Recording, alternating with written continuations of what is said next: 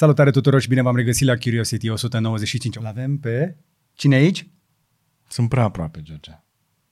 Cei care se uită la noi ne, și ne văd în 16 capeni, că au dat deja like, pot să-l vadă pe uh, Wally aici. Uh, Curiosity, pardon. Știi că sunt foarte asemănători? Nu știu cum vezi tu. în Radu, a, obiți. Radu a venit cu un pic de întârziere și pentru că Radu a fost pe drum, eu mă plictiseam singur aici. Come și, on, dar nu știu cum vezi tu în obiți. Că eu nu văd în obiți. Păi, să, să, mai am surprize pentru tine astăzi, Radu, tocmai de aceea vă încurajez să vă uitați la acest podcast sau dacă nu să-l ascultați pe orice podcatcher vreți voi, aveți desfășurători în descriere. Astăzi avem o mulțime de nebunii, avem niște conversații absolut halucinante pe WhatsApp între mămici. Avem Cine oameni, le-a citit? avem un îndemn pentru cei care uh, mănâncă ciuperci să nu le tragă pe nas. Cel puțin nu mânca ciuperci înainte să te urci în, uh, la manșă. Mănâncă ciuperci cu gaura potrivită. Am avut aici un tutorial de ciuperci, să știi, urmează să-l publicăm. Sunt atât de relaxați oamenii în țara în care am fost încât... E, pe ciuperci toți. Uh, și mai avem și o mulțime de știri din uh, internet și tehnologie. Avem lansări noi de la Xiaomi. Uh, avem uh, știri despre um, Auzi, beculețe de Crăciun. Avem AirPods noi. La George, la George tot, tot, totul se rezumă la așa, e o dunguliță așa pe ecran. Vezi, asta e lățimea ecranului, la George așa este. Încă eu văd, încă mai văd. Nu văd foarte bine de aproape, să știi. Deci începe să apară hipermetropie. Anyway, uh, mai avem, avem și știri din spațiu. Mm-hmm. Uh, avem o problemă, spre exemplu, că uh, are NASA o problemă cu un capac care nu se deschide.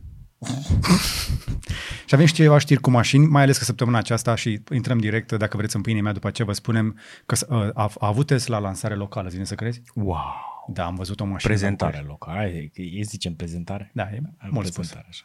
A fost la competiție cu lansarea Ferrari. Oh, S-a văzut cine, cine cum. Ferrari ce a lansă fost Ferrari? O mașină, Cred că am văzut-o pe stradă acum, probabil. care arăta mai mișto decât celelalte de până acum. Da, dar știi care e problema cu mașinile Ferrari? Știi mm. bancul ăla, nu? Nu. Zice, se- se strică ușor, de ce? Cum adică se strică ușor? Păi n-am văzut să-și ia lumea. e glumă din aia de pe sărăchie. Stai, stai că am și eu, am și eu două, vrei să ți zic, repede? Da, bagă. Uh, cum îl cheamă pe Până înainte de fratele, mema săptămânii. Cum îl cheamă pe fratele vegan al lui Chuck Norris? A, nu, slu- stai, al lui uh, Bruce Lee. Bruce Lee? Nu. Broccoli. ok. Îi dăm bătaie? Hai. Bine, apropo de asta cu îi dăm bătaie, eh, trebuie să zic bancul ăla. Un milion de euro. Oh, shit, asta e banc. Nu, nu, nu. Uh, Hai să începem cu mema săptămânii. Hai să începem ca să o facem ziua frumoasă. Hai, hai, hai. hai. hai să începem cu mema săptămânii. Pentru că, dacă uh, voi nu știți, mamele din România uh, sunt Dumnezeu pe pământ. Adică, serios, acum n-ai cum să te lupți cu logica unei femei care știe că trebuie să cotizeze la fondul clasei. Iar discuția pe care o să vă arătăm a devenit virală pe Facebook. Este momentul acela în care ne, ne spargem și noi în figuri. George, am auzit de ea de pe TikTok. A, da? Da, de, de, e pe Facebook. Originalul a ajuns pe Facebook. Cineva a pus pe Facebook. Și nu-ți loga pe Facebook. Facem conversația asta, intrăm în rol? Hai să intrăm în Hai, hai că putem. Hai că Hai. putem. Hai. Hai. Bună dimineața, sunt Laura, mama lui Vasilică. Mi-a spus educatoarea că nu mai aduci copii aici. S-a întâmplat ceva? Bună dimineața, da, i-am mutat pe amândoi la altă școală, pentru că când veneau acasă mereu supărați, mușcați și bătut, bătuți. Dar nu văd de ce ar fi ceva de domeniul public. Nu poți să iei decizii de genul ăsta fără să discuți și cu noi. Care voi? Noi toate mamele din clasă. De ce m-aș consulta cu voi pentru chestii care nu vă privesc? Păi asta e problema ce ne privesc, problema. Nu văd în ce fel vă privește pe voi când transferul eu copiii în altă școală. Nu trebuie să dau raportul nimănui pentru ceea ce fac eu cu copiii mei.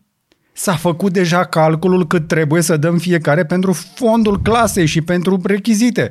Dacă tu iei pe ai tăi, sunt 200 de lei pe care trebuie să-i acoperim noi acum și nu mi se pare corect, mai ales că până acum și ai tăi au folosit materialele școlii din banii noștri. 200 de lei de copil ați calculat voi sau 200 că eu am doi? Și stai așa, care banii voștri? Ați dat deja banii?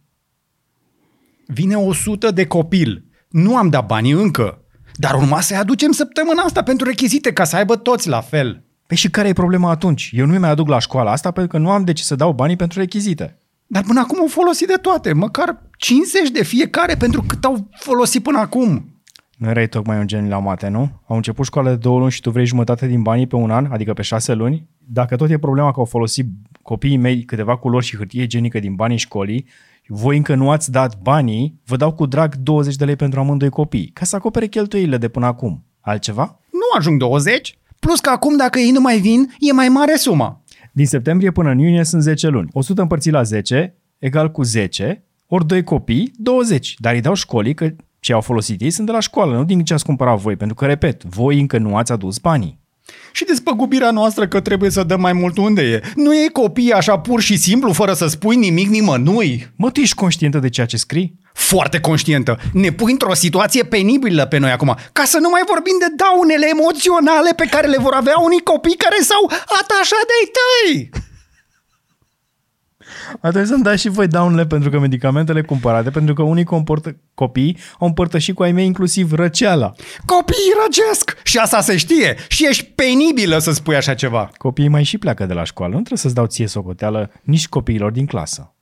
O să fac plângere la directoare, să vedem atunci cât de tare în clanță o să mai fi. Chiar te rog, să și filmez ca să râd și eu puțin. Pa! Penibil. Mergem mai departe?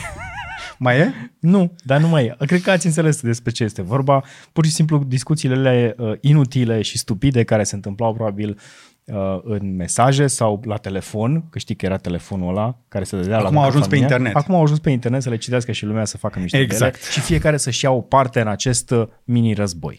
Acest mini-război în care prostia învinge, nu binele. Până la urmă a fost obligată să dea 200 de lei azi. Habar n-am, I don't freaking care. Ok. Deci este încă un exemplu despre faptul că oamenii fără educație și fără creier au și ei internet. Trebuie să împărțim lumea cu ei. Nu s-a schimbat nimic pe planeta asta de foarte multă vreme. Pe măsură ce oamenii fără educație și fără creier încep să aibă din ce în ce mai mult curaj și să vină să-și ceară drepturile, va trebui ca într-un fel sau altul ori să le dăm drepturile, ori nu, pe care ei le cer. Ah, apropo, pentru asta trebuia să schimb aici pe ecranul nostru de la Twinkly să pun chestia asta. Bam! Bam. Colorata mâine, e gata. Înțelegi ce scrie aici? What the f- What the bullet f- Așa. Deci, uh, am mai vorbit despre chestia asta, acum devenim un picut serioși. Um, este o prostie, unul la mână. Fondul clasei este o aberație, nu ar trebui ca niciun părinte să fie nevoit, nevoit să vină cu bani la școală. În orice țară civilizată, mai de la noi către vest, nu de la noi către est, că acolo nu prea avem ce să învățăm, cu mici excepții, um, școala este subvenționată din banii noștri publici, nu trebuie să mai venim încă o dată cu banii noștri de acasă pentru hârtie igienică, carioci și alte chestii. Școala ar trebui să acopere chestiile astea pentru că dreptul la educație e garantat prin Constituție. Unul la mână. Doi la mână. Fondul clasei a devenit ilegal acum ceva vreme. Părinții care fac chestia asta o fac uh, în complicitate cu uh, educatoarele uh-huh. și cu profesoarele și cu oricine altcineva din școlile publice pentru că fondul clasei este ilegal în România. Deci este o chestie de complicitate aici și dacă okay. faci chestia asta, ți-o asumi.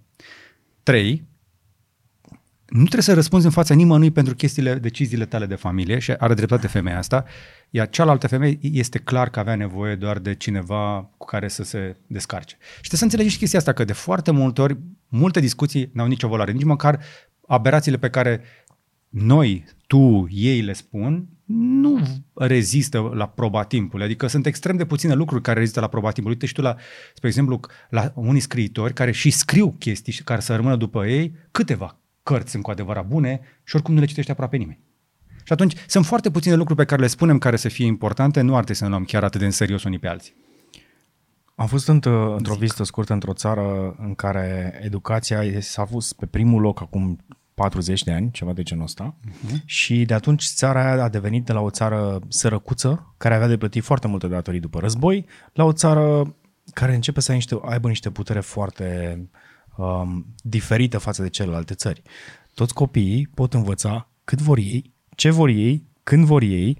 Ideea este să, să fie curioși de cât mai, mult, mai, multe, mai multe lucruri în fiecare zi. S-a, dacă, strigat, s-a strigat curiozitatea? Stai că dacă acum. copiii nu întreabă ceva în ziua respectivă, înseamnă că atunci există o problemă cu copilul respectiv și nu sunt evaluați pe dățile uh, uh, istorice pe care trebuie să le învețe, pentru că nu există chestia asta, ci pur și simplu trebuie, poate să știe la final evaluarea se face pe cât de interesat este de anumite subiecte și de cât de bine le-a aprofundat, indiferent că a ținut minte data în care s-a născut nu știu da. ce domnitor sau nu.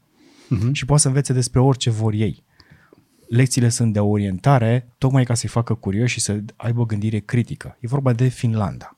Am mai vorbit despre chestia asta, că opriți toceala, că vin roboții. Avem un clip pe canalul ăsta pe care vă încurajez să-l vedeți. Am explicat acolo un pic de viziune despre cum ar trebui să arate educația prezentului și viitorului. Noi în momentul ăsta producem oameni pentru o lume care se schimbă, și oamenii care ies de pe băncile școlii de la noi uh, nu, nu au un viitor cert, nu, nici măcar în străinătate, spre exemplu, nu, nu mai, faptul că obții o diplomă la o facultate nu-ți mai garantează că vei fi prosper. Nu că nu-ți garantează un job, nu-ți da. garantează prosperitatea, sunt lucruri diferite. Sunt studii noi, spre exemplu, este un studiu uh, de la o organizație uh, care vorbește despre, spre exemplu, uh, free speech în universități, The Fire Institute sau ceva de genul mm-hmm. ăsta, care au dat niște coeficienți și, spre exemplu, printre universitățile cu cel mai slab nivel de free speech este, sunt cele mai, cele mai potente, cele mai mari, școlile de elită. Mm-hmm. E, după ce au arătat că nivelul de free speech a, a scăzut, au demonstrat și că nivelul de educație nu mai este suficient pentru lumea în care trăim. Oamenii care sunt de pe băncile acelor școli nu sunt productivi. Da, pentru că sunt învățați să facă un singur lucru, uh, să rețină și să memoreze, să folosească doar memoria. Uh, nu neapărat, să știi. Uh, la Harvard, spre exemplu, și la Stanford sunt câteva universități mari în care se face foarte multă ideologie. Profesorii sunt speriați de elevi.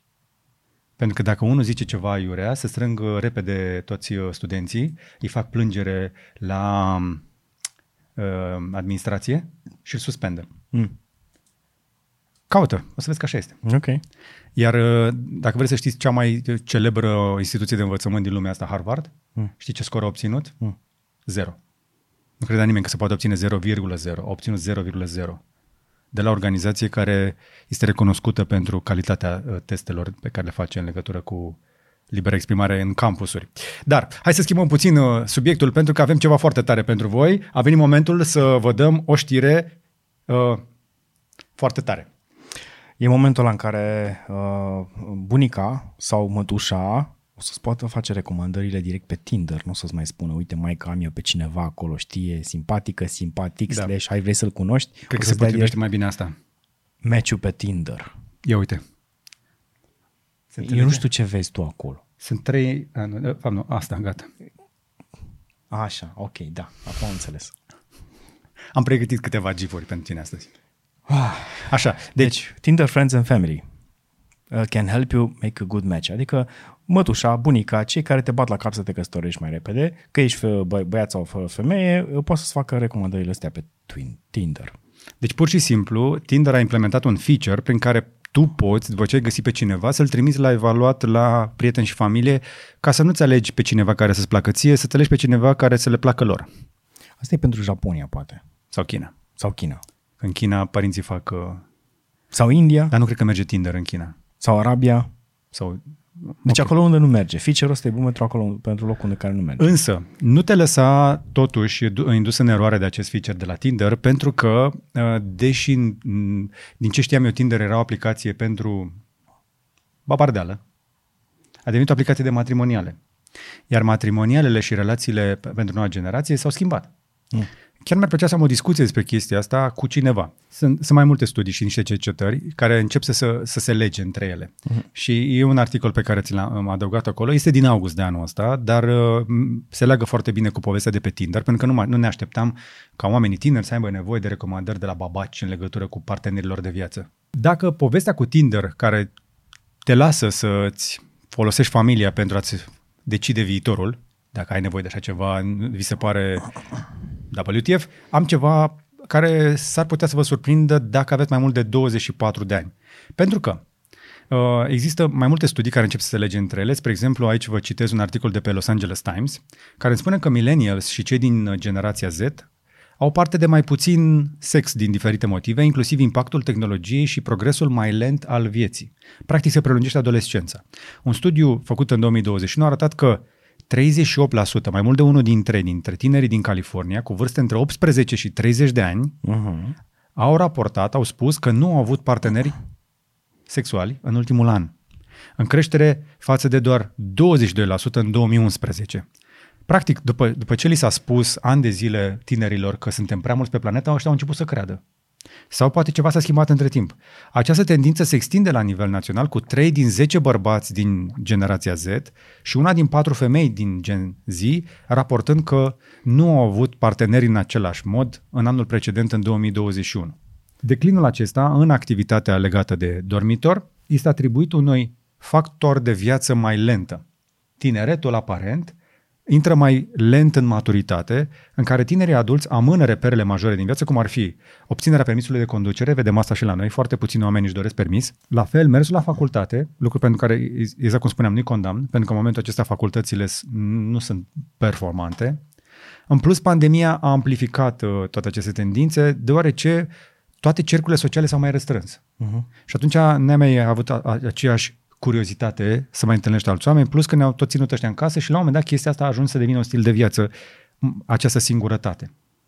Începe, practic, dacă bagi oameni în casă suficient de multă vreme, ce să obișnuiască? Știi, și cei din pușcării, la un moment dat să obișnuiesc că trebuie să trăiască acolo, nu? Mulți tineri au conexiuni strânse cu prieteni pe care nu i-au întâlnit însă niciodată în persoană, mai ales digital. Sunt foarte mulți, mai ales în Asia de Sud-Est, care spun că au ales celibatul ca o formă de, uh, de viață, încă din tinerețe și au promis că nu vor avea relații mai strânse de atât cu nimeni. Acum, cercetătorii spun așa, cei care s-au uitat la datele astea spun că, deși există avantaje în amânarea momentului în care îți pierzi... Uh, deci vrei să spui că nu există suficient de mult uh, peer pressure, că stai singur. Nu, pur și simplu, Pentru că asta oamenii întâmplă. tineri nu mai au chef de chestia asta. Cred că nu există și suficient peer pressure de la colegi, de la prieteni, de la cercuri. A, că nu-l vezi pe la combinat exact, cu aia? pentru că nu, exact, nu-i vezi pe aia acolo, nu, nu, nu există, bă, hai că te ajut să te combini cu aia sau fetele între ele, uite că e fain mm-hmm. ăla, nu știu ce. Nu vor, nu se, discuțiile astea nu se întâmplă decât în real life. O exact. mare parte dintre ele. Și dacă ei stau foarte exact. mult separați, atunci nu mai există acel peer pressure ca să... Așa e să, să uh, atace, cum ar veni, în ghilimele. Da, practic, o, între 18 și 30 de ani ar cam trebui să îți crezi o familie. Ar trebui să apară relația aia de pe urma căreia să apară probabil și copii. Să fac și mai puțin copii, deci chestiile încep să se lege. Există însă și avantaje în toată situația asta. Așa, Cercetătorii spun că amânarea momentului în care se începe activitatea aceasta reduce riscul de infecții cu transmitere sexuală și sarcinile nedorite. Nu în România, unde suntem gunare campioni, în zonele sărace. Campionii. Da. Uh, există și dezavantaje, inclusiv creșterea nemulțumirii și o scădere a ratei natalității. Creșterea, okay. Uh, această uh, creștere a nemulțumirii vine din efectiv frustrare. Și frustrarea are legătură inclusiv cu activitatea de care vorbeam mai devreme. Da. Oamenii care nu au parte descarcă în alte părți. True. E adevărat. Știm, hormonii sunt periculoși la orice vârstă. Dar, pe de altă parte, frustrarea respectivă a crescut oricum înainte pentru că nu s-a întâmplat activitatea respectivă. Exact. Este foarte important ca la momentul potrivit să faci lucrurile care contează pentru corpul tău, inclusiv asta. Am ajuns să le spunem oamenilor tineri că ar trebui să se ducă și să cunoască alți oameni de sex opus sau de sexul care interesează pe ei. Go have sex. That yes! Și Go have fun. dacă ești la vârsta potrivită, poate faci copii cu accent pe I, mai mult, mai, cu, mai, cu cât mai mulți I la final. Faceți mai mulți copii. Da, e dificil acum. Că sporul demografic. Da, este. Sporul demografic ca sporul demografic, da, cu inflația și cu uitându-te înapoi 50 Așa de este. ani, e un pic mai greu să faci copii acum Așa decât este. înainte. Este. Sensibil mai greu. Este sensibil mai greu. Mergem mai departe. Uh, hai să vă spunem repede ce am testat săptămâna asta. Nu am condus, dar am văzut de aproape și m-a surprins foarte plăcut. Noua Tesla Model 3 este deja publicată pe canal. Am filmat-o cu un cartof, adică cu telefonul din dotare. Stai niște că și-am filmat cu cartof, uh, telefonul din dotare. Da, uh, sunt curios la care dintre noi e și mai bine. Abia și să vă comparație dintre filmările noastre, pentru că la mine în condițiile de lumină de acolo Uh, dar s-a văzut suficient cât să înțeleagă oamenii despre ce vorbesc, pentru că am vrut să le arăt uh, primul contact cu Tesla Model 3, um, este, este versiunea standard range, uh-huh. pe care am luat-o un pic la bani mărunți, m-am uitat un pic la cu ce nivel de echipare vine, cum se aude, ușile, cum, se, cum, se, cum sună când se închid. Sunt câteva schimbări importante, însă uh, Vă las pe voi să vedeți clipul. După Sunt ce am văzut asta... importante. Exact. Da, lipsesc unele chestii importante. Lipsesc manete, lipsesc senzori de parcare.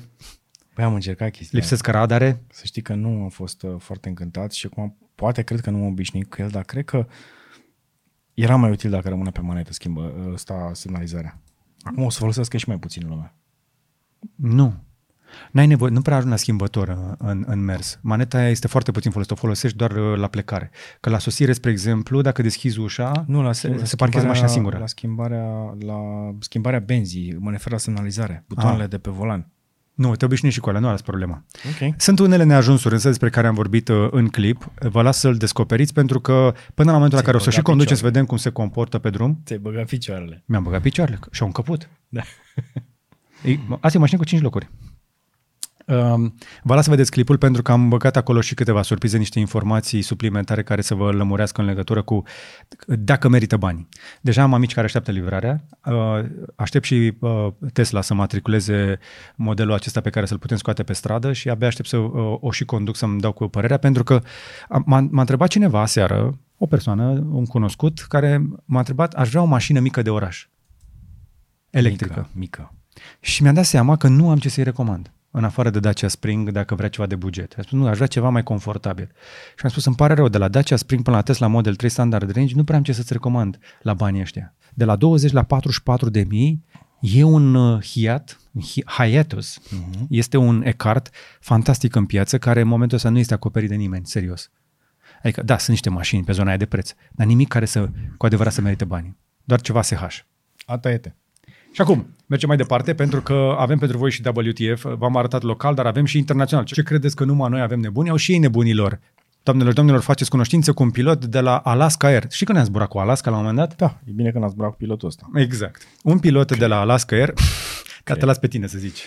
Pilotul a încercat să oprească motoarele cursei Alaska Airlines în timpul zborului de duminică și a declarat agenților FBI că era în depresie și încercase ciuperci halucinogene călătorea în afara serviciului, apropo, pe locul suplimentar din cabina piloților și a încercat să deschide și o ușa avionului.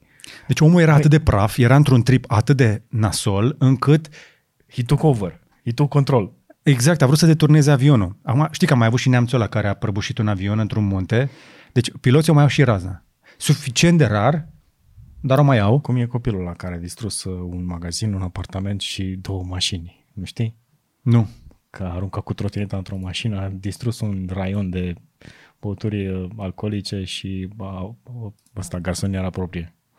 Ok. Se zice că era și el pe ceva. Mă, din câte am auzit eu, mai nou uh, copiii încep de pe la 12 ani să consume. Mi se pare fantastic câte știri de astea stupide avem. L-a prins la volan sub influența. Da, da, da. Bine, acum eu am niște păreri aici.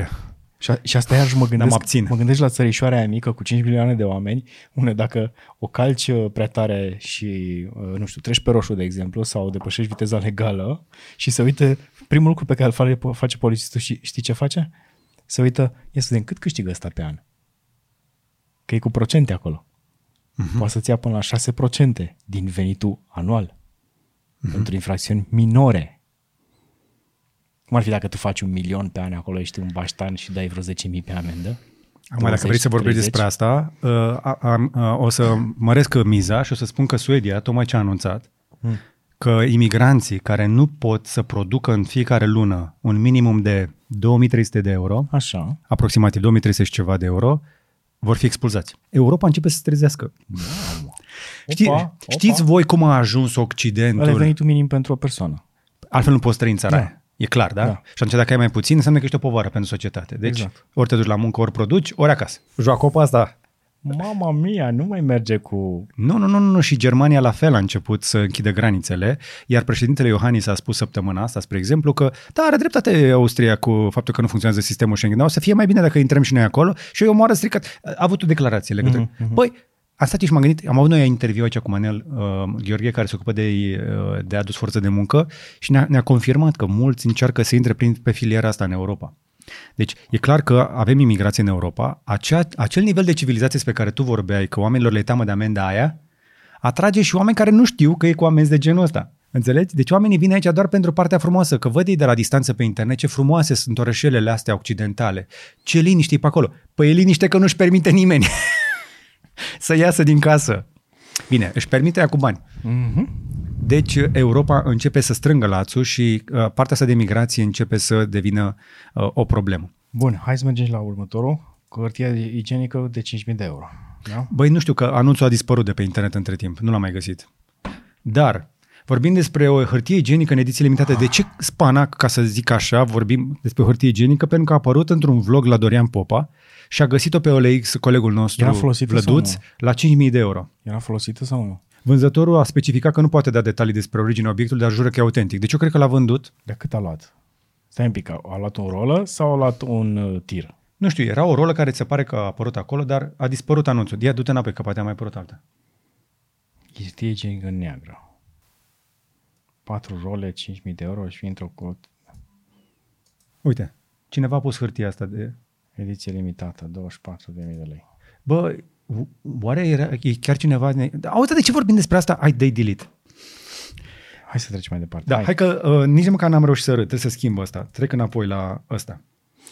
Așa, lasă, lasă-l pe ceva fix, că mi-a făcut capul așa. Exact. Hai că avem o știre internațională. Uh, nu știu dacă știți, dar există, uh, mai este o țară în afară de America, uh, atunci când vine vorba despre China care să scoată armele și să bată toba mare, uh, este vorba despre Canada. Și Canada spune că au folosit chinezii niște tehnologie nouă numită, țineți-vă bine, Deepfake. nu, spamuflaj. Păi nu, asta este pro, acțiunea pe care au făcut-o chinezii, dar Păi asta e tehnologia, tehnologie, asta e te- tehnologia adevăr, ad- adevărată. Am să introducem o memă nouă, deci cuvântul nou pe care vreți să-l învățați astăzi, o să-l uitați, vă garantez. Dar Ok. Dacă vreți să ziceți că ați învățat ceva, astăzi ați aflat despre spamuflaj. Uh-huh. Canadienii acuză, acuză China de spamuflaj. E bun de parolă asta. Nu. Dar ce este spamuflajul, Radu? A, ei spun că au folosit uh, rețele și, bineînțeles, uh, conturi de social media care au fost uh, hăcuite ca să posteze mesaje în bulk uh, între august și septembrie și au uh, targetat, bineînțeles, uh, politicienii. Că ăia sunt problema. Ei au fost influențați de aceste uh, de, de postări. Practic au uh, viralizat anumite uh, imagini și anumite texte ca să creadă politicienii respectivi că se întâmplă lucrurile într-o anumită direcție. Parcă chestia asta s-a mai întâmplat la fiecare um, la fiecare alegere. Da. La, la fiecare set de alegeri Da. în ultimii 8 ani de zile.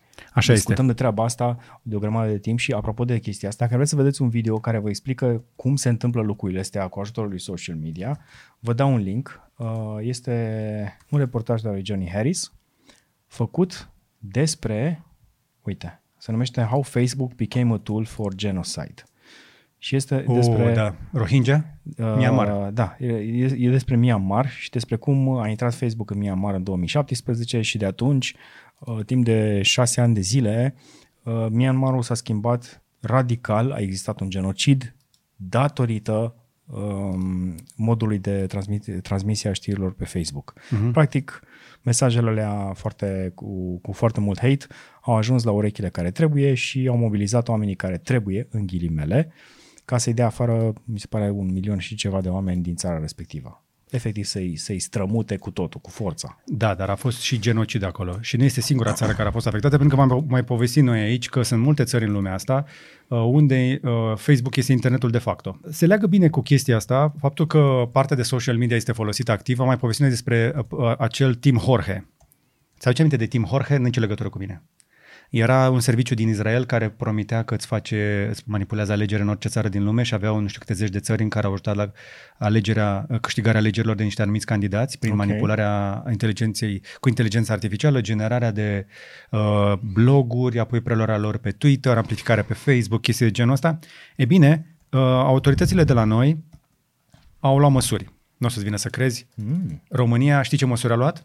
Am primit un link de la un amic care mi-a atras atenția asupra unui articol de pe un site care se numește național.ro. Ați auzit de ziarul național? Ne-am mai auzit de mult. Uh, ziarul, da, da, de site nu. De site nu. Uite, Nici știam că au site, sincer. Există un articol uh, scris de Cătălin Tache, lovitura lui Tache, este mai editorial așa, dar este foarte interesant, în care vorbește despre inteligența artificială care este folosită nu doar de Ministerul Afacerilor Externe. Știi că povesteam noi recent că au alocat câteva milioane uh-huh. de euro ca să-și facă un sistem de monitorizare a, int- a social media, a influencerilor, cred că și noi suntem pe listă pe acolo, că au zis că trebuie să ia, sistemul acela trebuia să monitorizeze uh, postările. Să vorbește ăsta mult de Apple, că m-a săturat.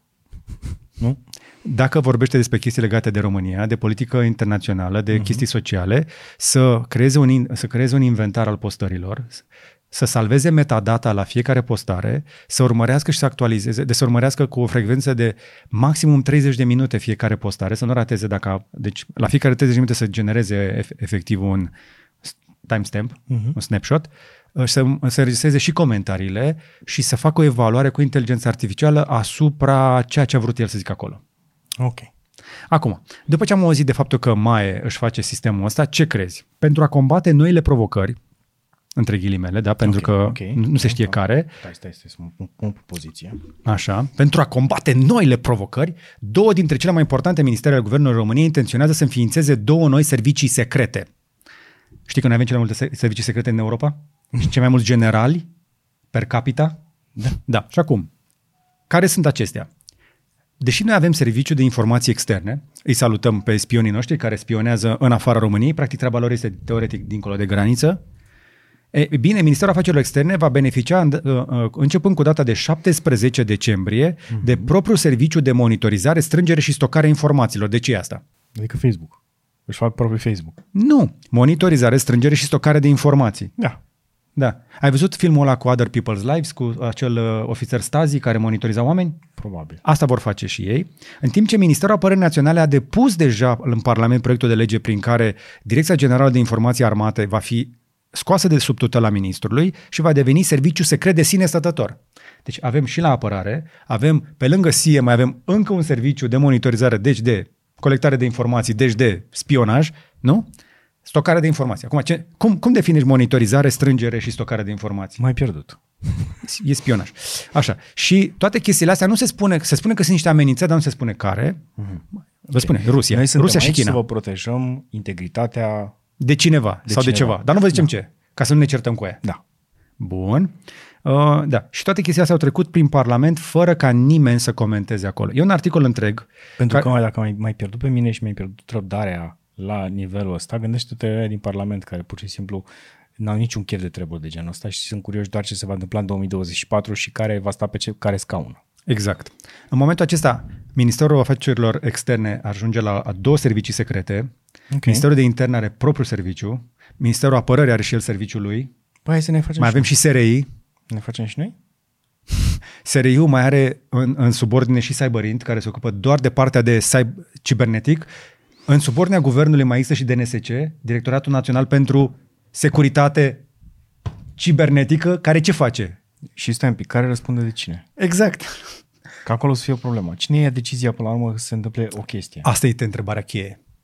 Că dacă Vom e o colecta problemă, foarte multe informații. Cine are acces la ele? Cine ia decizii pe baza lor? Dacă e o problemă cu adevărat reală, o să se întâmple, da, da, nu-i treaba mea să iau decizia. Iau tu, iau tu, da, iau tu. Da, hai să o iau ăla, hai să vorbim. What the fuck? Deci, n-am obsesie cu securiști, dar în România noi avem cele mai multe servicii secrete încă o dată și vă mai spun o chestie, nu știu dacă știți, aceste servicii vor avea dreptul să-și înființeze firme, societăți comerciale paravan, prin care să opereze, prin care să producă bani. Practic, dacă unul dintre ministere va avea nevoie de tipul ăla de serviciu, crezi că o să mai facă licitație? Nu? Deci, uh, firmele private mai au vreo șansă? Mai au. Au avut vreodată? Teoretic. Au avut vreodată? Nu știu. Astăzi am fost la un service aici în apropiere. Tu știi că aici la noi în Metav există o hală pe care scrie încă Bluer? Sunt curios ce, sunt, ce e hala aia.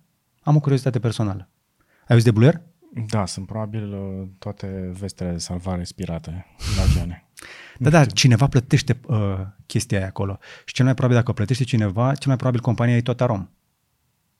Am o curiozitate, oare... Pun întrebări. Am dat-o în, uh, în teorii, nu? Da, too much, let's go.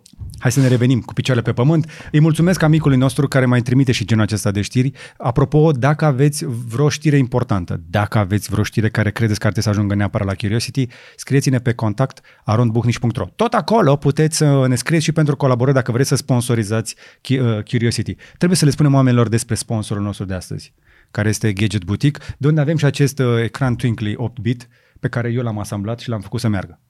Bravo. I'm proud Sunt, of sunt toate panourile. you. I'm proud of you. Dacă spun ce combinație am făcut. Te cred. 11 sunt, merg pe un circuit și unul merge singur Da. și le-am am împerecheat împreună, deci merge. E drăguț? Da. Le găsiți pe uh, gb.ro. Nu, și nu vă mai zic decât foarte scurt despre www.winwin.fi de unde puteți să vă luați suplimente, adică chestiile alea pe care dacă le consumați o să vă fie vouă mai bine și o să vă simțiți mai bine și o să fiți mai sănătoși. Am auzit o chestie în legătură cu carnea de pui. Mm. Bine, tu ești pățit, ești proaspăt pățit cu carne, dar nu de pui. Carnea de, era de porc. Deci, nu știu dacă ați auzit chestia asta și vreau să mă contrazică cineva la comentarii, mm. Mm. dar am auzit uh, că circulă informație cum că atât de multă lume a început să vrea pui galben, Mm-hmm. iar crescătorii nu au timp să îi hrănească cu porum și cu grâu ca să... Se taie la minim 60 de zile. Așa, și atunci ce fac? Le colorează mâncarea. Nu. Mai... Mai, Colorează pe ei. da, cum? Cu seringa? Nu. Cu prafuri? Cu turmeric? Da. Pe bune? Da. Apă cu turmeric, Mamă, îi cum- bagă cum- câteva secunde acolo Doamne. până se impregnează în culoarea Oi, de capul meu. și ci că metoda cea mai bună ca să verifici dacă e pe bune, dacă carnea este pe bune, trebuie să de- despici mușchiul și să vezi uh, dacă în interior fibra e tot roz. Pentru că grăsimea aia galbenă de la cereale, că de la porumb se face, Da. ar trebui să fie și pe în interior pe acolo pe undeva. Băi, adevărat? Băi, eu sper să nu fie adevărat, jur. Deci nu suntem canal de conspirații, dar asta este o informație pe care nu am reușit să o validez. La un moment dat, a- cineva din familia noastră a lucrat într-o fabrică de lactate și știu de la, de la sursă. Știi că a lucrat acolo câteva zile. A zis că i s-a făcut rău când a văzut cum se facea brânza de burduf. Vrei să zic? Uh, nu, nu, nu, hai să mergem un pic peste, că na, stomacul meu este chiar ok. Uh, mai varianta scurtă, nu cumpărați brânză de burduf ieftină. Vă rog frumos. Bine, Are adică puteți gust. cumpăra, dar cred că o singură da. De-aia are gust de aracet? N-ai nicio legătură, ok. Nu e... E mult prea departe. Cred că, a, cred că aracetul este, din punct de vedere biochimic, curat. Încercați să găsiți uh, uh, sursă de carne și de brânză și de chestii de genul ăsta cât mai locale, cât mai aproape de voi. Da, de la cineva pe care la, te uiți în ochii lui și dacă cumva te simți rău, te duci și spui. Pe de altă parte, e un pic cam greu să faci chestia asta, pentru că am fost la un restaurant în Snacov uh, săptămânile trecute, uh, o chestie foarte mișto, Da. uh, de asta, family owned, uh, o chestie făcută mai mult din pasiune și oamenii ăștia aduceau carnea de la Sighișoara, adică mă scuz, dacă ei au ajuns să ajungă, într-adevăr, era foarte bună carnea. Bă, sau, dar de la, o sau aduceau- de la Sibiu. O aducea de la Sighișoara sau de la Sibiu, pentru că aici sunt doar câteva Da. uh, fabrici mari. Da, așa este. Nu există Dar vrei să mai mici. spun care e nivelul următor? Mm. Oameni cu bani din Ilfov, Mm. oameni cu bani, pun mână de la mână și își fac microferme în cartier sau în apropierea cartierului unde trăiesc. Așa. Își angajează oameni care să le planteze fructe, legume și fructe și câteva animale de la care se ia lapte și produse. Și își fac propria mâncare. Asta este, ăsta este adevăratul lux. Da? N-ați auzit de chestia asta până acum? Joacă o pasta. Oameni cu bani mulți. A- ăs- Adevăratul lux este să pui, să-ți faci o gașcă de băieți și să-ți faci microfermă lângă cartierul rezidențial. Unul dintre cele mai selecte din România. Serios, nu te uita așa la mine, te duci să ți-l arăt. Trebuie să vii la mine la grătar și te duc. Ok. Okay. Ok. Știu, știu pe cineva care e în cooperativa asta. E un mic CAP-ul. Și-au Ok. făcut, oamenii și-au făcut un CAP-ul. Ok. Îmi dai idei. Ai văzut? Păi De-aia, de-aia ne uităm la Chirios din Nici fiecare măcar nu săptămână. trebuie să ai bani, ci trebuie să ai o furie foarte mare pe, pe mâncarea proastă din Nu. supermarketuri. Nici Trebuie să măcar- ți mai facă de două, trei ori rău cum ți-a făcut ție și îți nu, trece. nu mai. Ne- Never again. Dacă nu știați pe asta, uh, cu luminile de Crăciun, discuția din fiecare an, anul trecut mi se pare că a fost liniștită, că bugetul s-a înjumătățit sau Da. s-a, schimbat, s-a modificat de trei ori, mai, mai puțin. Bă, Uh, N-a, avut, bu- n-a, n-a fost bani la buget. Da, anul ăsta sunt bani la buget și și-au revanșa. 5 milioane de lei. 1 milion de euro pentru luminițele de Crăciun.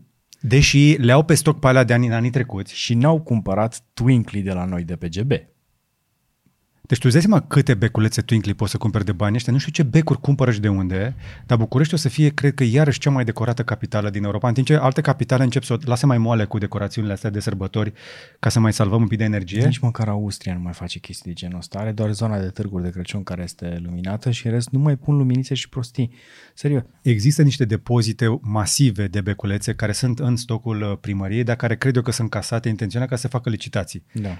Însă, uh, dacă vi se pare mult 5 milioane de lei, mulțești cu 4 și afli cât se dădea înainte. Înainte de Nicu Șordan. Da? Asta în condițiile în care sunt cartiere care în continuare nu au apă caldă și... Despre ele vorba acum. Zice că de, de 4 milioane o să fie la urmă cheltuiala totală, așa estimează el. Da, păi trebuie să le dea oamenilor ceva, că vine un an electoral. Și uh, în același Are spirit ce al... să plouă cu concerte din alea Evident. stupide. Am văzut niște, Viața Constituției. niște tarife din astea pentru niște concerte cu niște artiști. Da, N-am le-am nimic cu văzut și eu, artiști. le-am văzut și eu. Așa, și din categoria banul uh, public uh, e al uh, nostru, nu e al, e al nimănui, așa că hai să luăm noi. Strada noastră a fost renovată timp de două luni Uh-huh. și a fost, uh, uh, De două ori. și a fost renovată de două ori în două luni. Acea stradă de două ori în două luni. Iar bordurile schimbate de la noi de pe stradă unde era ok, A, bordurul sunt nu deja era bun, ciupite.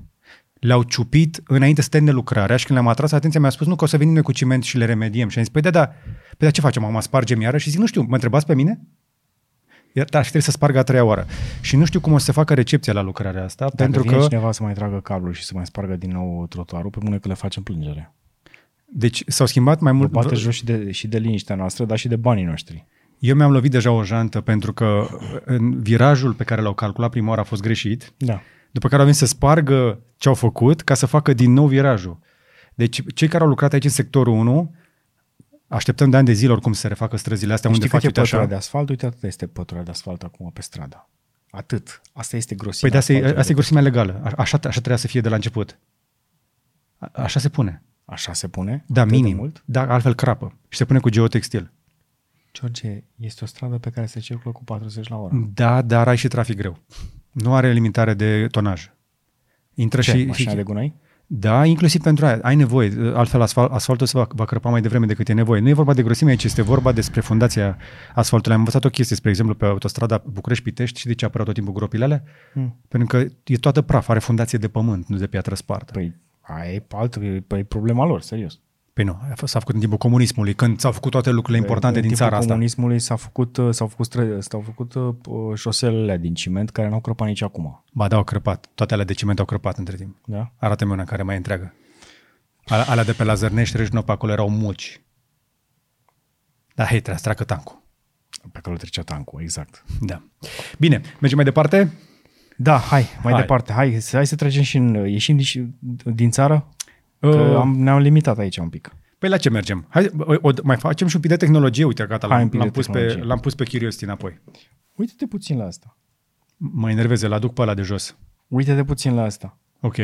Aveam un, smart, un smartwatch care făcea Avem treaba două asta. din astea. Dar asta e telefon.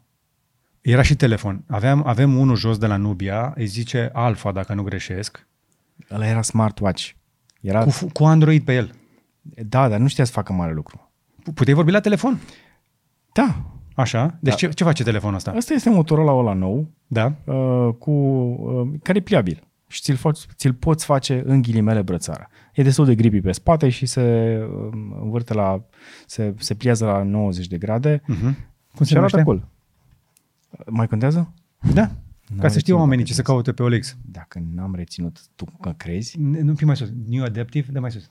Deci au prezentat practic un ecran Da. care se poate transforma într-un telefon mic și pe care ți-l poți plia pe mână. Bun, deci dacă am vorbit despre un telefon pliabil, hai să vă spunem și despre uh, niște schimbări importante pe care utilizatorii probabil le așteaptă pentru AirPods. Poate niște AirPods care să nu mai fie așa de ușor de pierdut, dar până când o să le facă mai greu de pierdut, cei de la Apple se pare că au un plan să revigoreze gama lor de produse în anii 2024 și 2025.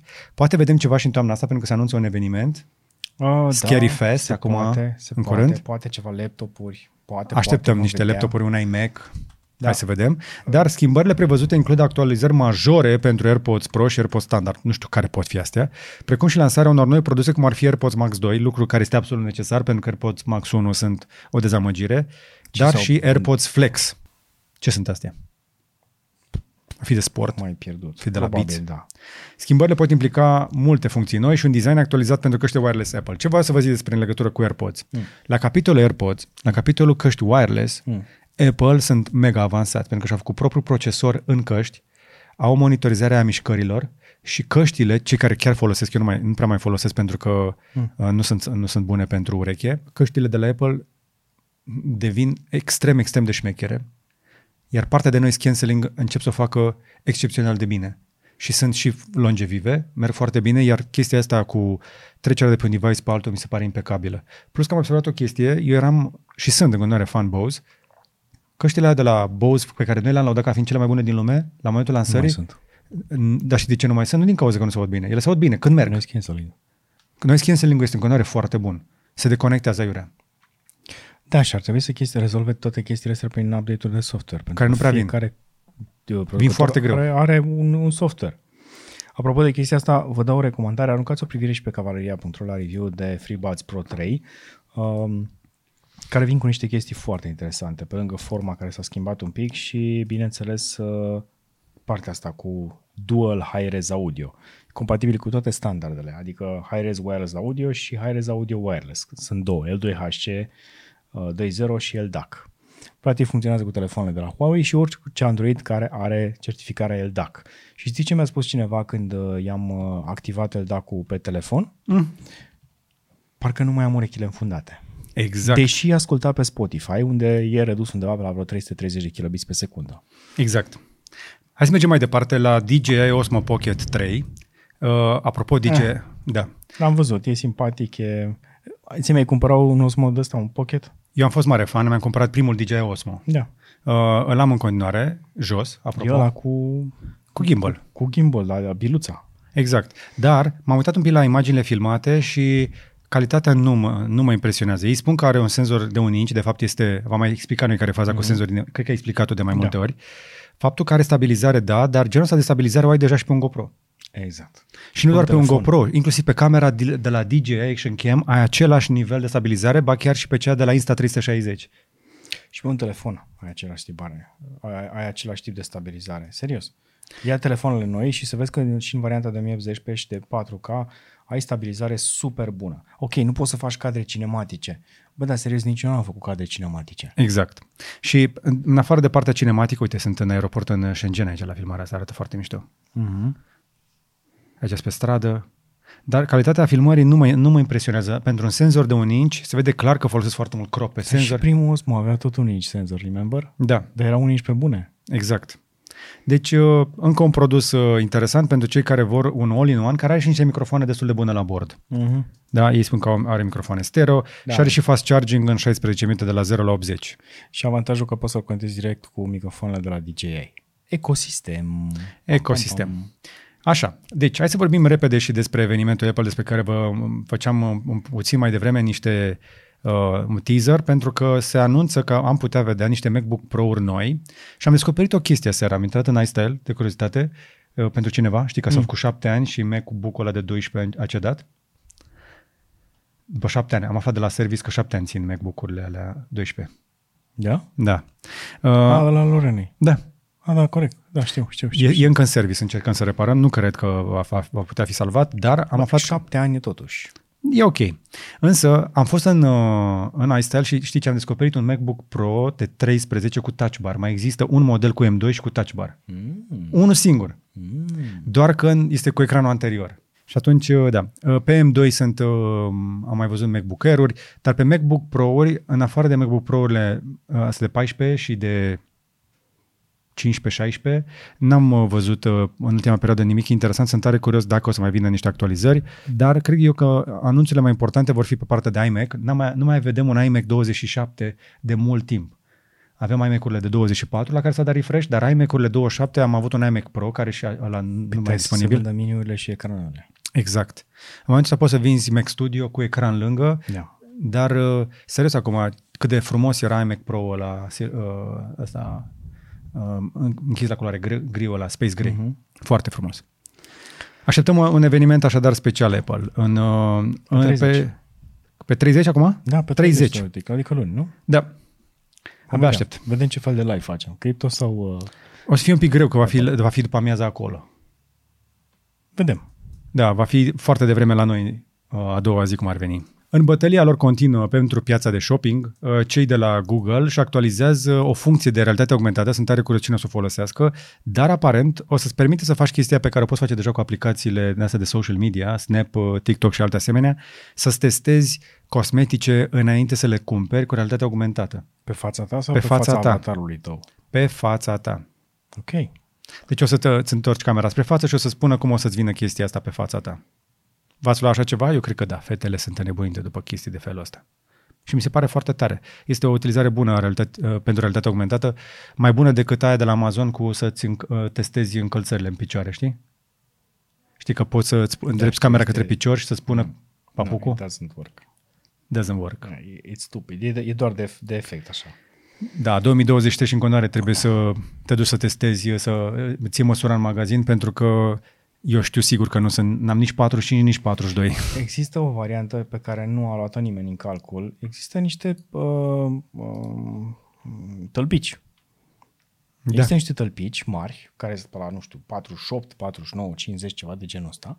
De Ți trimite, ți, ți trimite acasă, au Ok. okay. niște marcare pe ei și ți așezi piciorul cu punctul de presiune în locul în care îți spune el. Și îți spune, pentru ghete ai nevoie de numărul ăsta, pentru Adidas de numărul ăsta. Tu ai Există, numărul există ăsta. furnizori care fac asta? Există ceva de genul ăsta. Dacă găsești să mă anunț și pe mine. Hai să mergem mai departe. Pentru că mi-aduc aminte cu mare plăcere când vedeam telefoane de la Microsoft. Mai ții minte? Când Microsoft făcea telefoane, după care a cumpărat Nokia, Da, după era care Pahtia după Windows Phone. a- aveau inclusiv telefoane făcute cu Samsung, foarte bune. Și, și eu aveam încredere că telefonul o să funcționeze Da. și că va, va fi bun, eventually. Eu am avut șansa să-l cunosc pe românul uh, de, din Redmond, de la Seattle, care a făcut uh, mo- modulul de uh, protejare a bateriei, de economisire a bateriei, care apoi a fost preluat de toată industria Mm. și pentru chestia asta a primit birou cu fereastră. Wow. Îți dai seama? Îți ce dai avantaje? seama. Cu ocazia aia, la vizita aia atunci la Microsoft am descoperit, spre exemplu, că mitul ăla cu faptul că a doua limbă vorbită la Microsoft nu e română. Mm. Era indiană. Clar. Punjabi sau engleză cu accent. Așa, deci Satya Nadella a recunoscut că, într-adevăr, uh, regretă faptul că au pierdut uh, piața asta de telefoane, că au renunțat la ea. Acum, serios, în continuare spun, au avut foarte multe telefoane bune. Pe Windows Phone 8.1 deja lucrurile păreau că se duc într-o direcție bună. Da. Am, am avut și noi telefoane ce ne-am jucat cu ele, uh, aplicațiile, App Store-ul cred eu că a îngropat uh, definitiv Windows Phone. Lipsa aplicațiilor, aia a fost problema. Exact. Și lipsa sca- scalabilității aplicațiilor. Erau uh, extrem de, de lente. Da.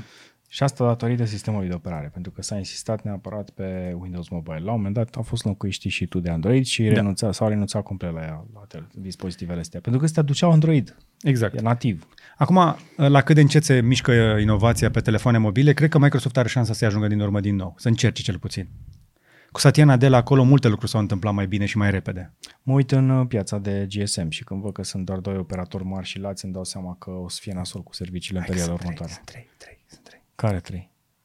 Ai Vodafone, Așa, Orange și mai ești Digi. Digi este lider în momentul ăsta la număr de abonați. corect.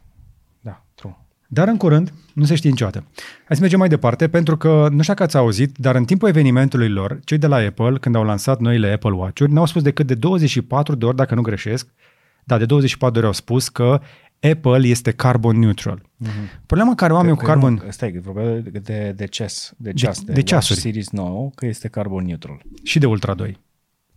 Da, da. Au spus că dacă ți iei ceas de la Apple, îl iei uh, carbon neutru, da? Da, da, da. Și ții minte că am avut observație la chestia asta, că uh, ceasurile astea trebuie transportate pe... Vapor. Exact. Asta înseamnă că, Din India, în mare parte. da, de pe urma producției acestor ceasuri rezultă în cele din urmă totuși o mică cantitate de carbon. Cam cât crezi? Îți spun eu, 10 grame? între 7 și 12 kg per ceas. A, doar din transportul de pe vapor. Mm-hmm. Pentru care n-au, plătit, n-au făcut offset? Credite pentru ăla? Măcar atât. Este echivalentul la 70 de kilometri uh, conduși cu o mașină Euro 6. Ok. N-ar fi foarte mult, dar pentru a obține această chestie de ne- neutru carbon, ei cumpără uh, carbon credits. Da. Credite de carbon care înseamnă că au investit, spre exemplu, în păduri și în tot felul de investiții de genul ăsta, care sunt demonstrate că marelor majoritate nu-și ating obiectivele. Exact. Iar Uniunea Europeană, bine, nu Uniunea Europeană, o organizație Că banii europeană... nu ajung în pământ la propriu. Cum? Banii nu ajung în pământ, în pământ Nu, la nu, propriu. ajung la niște ONG-uri care 99% din banii cheltuiesc pentru a funcționa. Așa că știți, Ok. de cele mai multe charities consumă marea parte a banilor pe care îi încasează ca donații pentru a putea funcționa. Normal, sunt bani net- netaxabili. Așa. Uh, Există o organizație europeană, BEUC, care a obținut um, eliminarea în instanță a acestei um, formulări de tip carbon neutral. Apple nu mai are dreptul să spună în Europa că ceasurile lor sunt neutre din punct de vedere al carbonului, pentru că Iată, s-a dovedit că nu sunt. Însă, trebuie să recunoaștem că Apple sunt lideri la capitolul ăsta. Au fost print- printre primii care au făcut mare eforturi să-și reducă amprenta de carbon. Deci, uh, adevărul nu e așa cum uh, ne așteptăm să fie în timpul evenimentului. Se mai găsește câte o minciunică, poate uita să-și facă, să-l plătească creditele alea, pur și simplu. Da. Mergem mai departe pentru că eu cred că se apropie ziua când o să scăpăm mult mai ușor de fake news Uh-huh. cu ajutorul uh, inteligenței artificiale.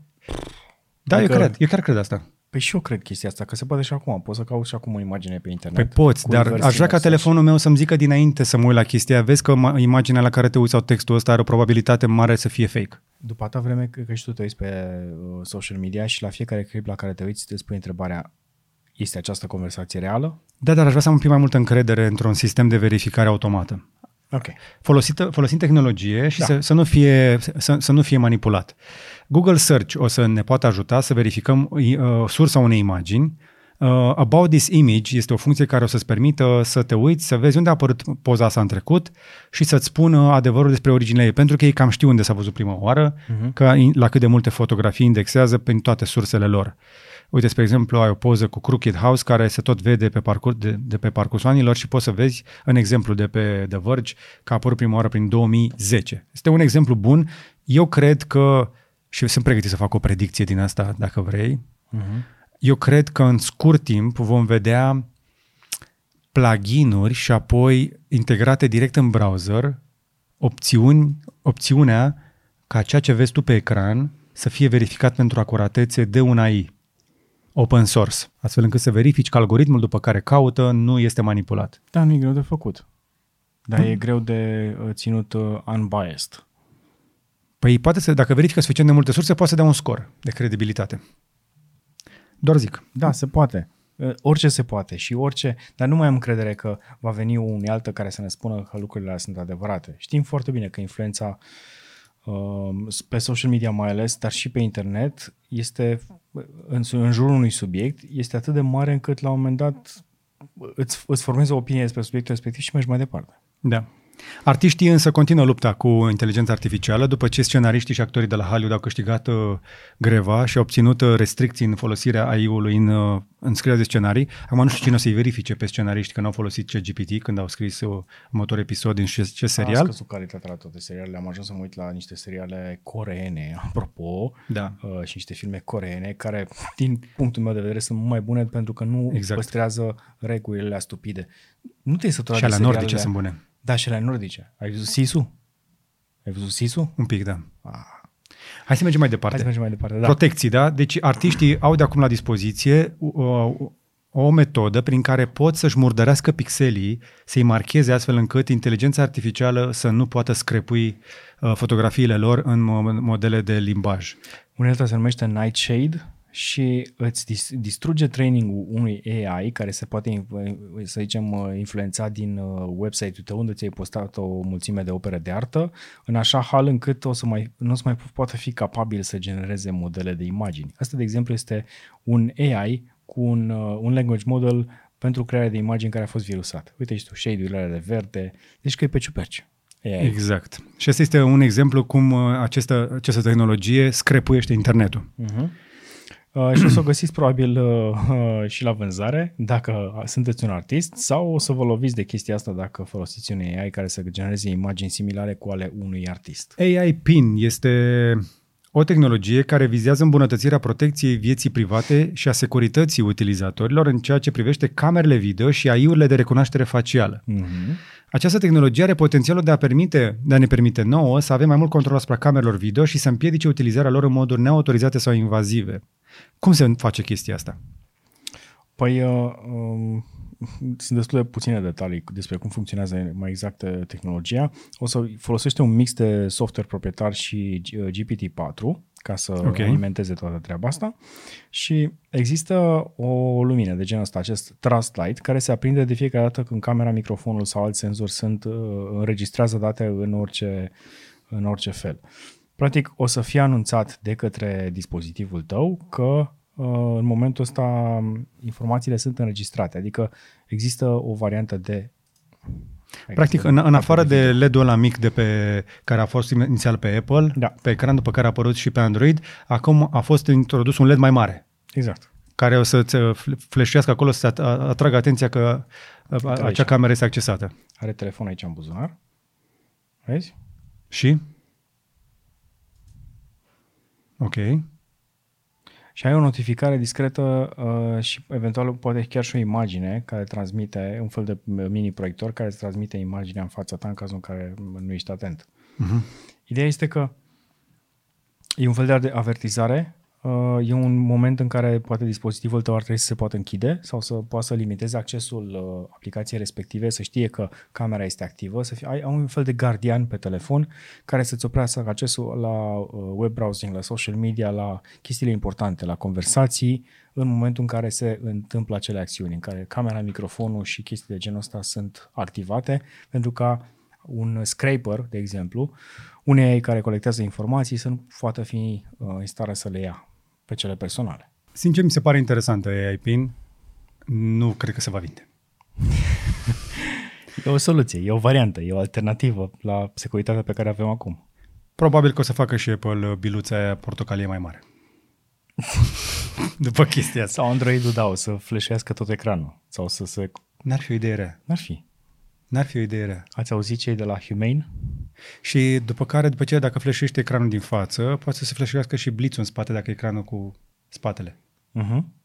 Dacă e pliabil. Dar eu în continuare îmi doresc chestia, ți-am zis să am un uh, plugin sau un antivirus, care antivirusul, de ce nu face Bitdefender chestia asta? Oh. Să integreze antivirusul lor un uh, GPT care să te avertizeze că uh, malware-ul care te afectează nu este un virus, ci este o știre falsă. Hai să ne, ne ducem în spațiu, pentru că de aceea le avem aici pe Curiosity slash DAL-E, uh, Wally, pardon. Astronauții din uh, misiunea Artemis, care îi va duce pe lună, o să ducă, uh, o să ducă către uh, padul de lansare în aceste superbe mașini electrice, probabil autonome la bază. Păi sunt cele de la Canu. Nu? Sunt cele de la Canu Technologies pe care le-am mai văzut, care au fost adaptate pentru a fi prezentate acolo. Sunt uh, tare curios de ce nu mai merg în Model X-uri, că sunt niște mașini mai... Iar acest cănu, care a fost făcut să fie autonom, acum are și volan pentru a opera în siguranță în incintea NASA. Uh-huh. Proiectul Artemis, care este super over budget în momentul ăsta, mega, mega over budget. Păi o lansare e, pe, e misiune pe lună, again. E... Da, practic n-am mai făcut chestia asta, o mai de vreo 60 ceva de ani, deci păi, între, timp, între timp am mai descoperit focul odată. Păi, acum, acolo se duc să, acum se duc să prăjească ceva pe focul respectiv. După ce right. Au... Dar o să, avem, o să aibă o mașinuță electrică simpatică, un cănu, practic, un microbus care o să-i transporte până la lansare, are însemnele NASA, este o chestie, o activare frumoasă de marketing, o colaborare uh, de la cei de la cănu, care nu sunt în cea mai bună stare economică, pentru că mașinuțele lor uh, Uh, sunt de utilitate, dar sunt scumpe și nu au prins foarte mult uh, teren peste tot. Însă e interesant să vedem chestia asta. Uh, cei de la Cano chiar au prezentat pe contul lor de X slash Twitter noul Crew Transport Vehicle la um, Formula 1, la etapa de Formula 1 de la Austin, în Texas. Deci avem o problemă cu capacul de la capsula cu mostre din misiunea Osiris. Capsula cu praf spațial. Exact. Așa. Da, pentru că uh, l-am trimis până pe Bennu, care uh-huh. este acel asteroid care putea să distrugă umanitatea.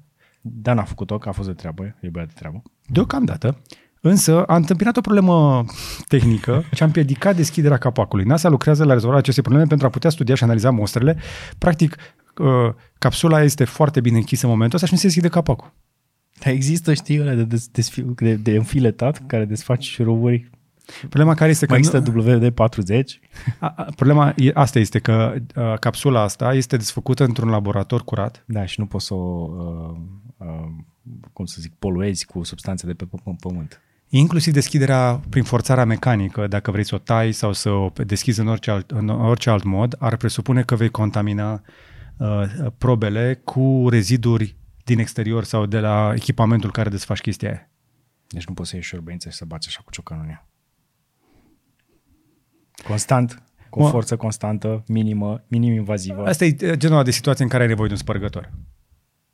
Nu de nuci. Hmm. De seifuri. Știi care e problema? Că nu Vezi? poți, Uite da, se lucrează. Nu, nu poți să folosești substanțe externe, că WD-40 ar fi mes aici. Hai să trecem un pic la automobile, pentru că avem și așa ceva. Dacă mai țineți minte RX-7, una dintre cele mai frumoase mașini din istorie. Nu are nicio legătură cu ce vedeți acum. Nu, dar Mazda a prezentat un model numit Iconic SP, Uh, și Iconic SP RX7, aluzie la RX7, evident, a fost prezentat la salonul auto de la Tokyo și este un concept uh, care este echipat cu un motor rotativ hibrid. Uh-huh.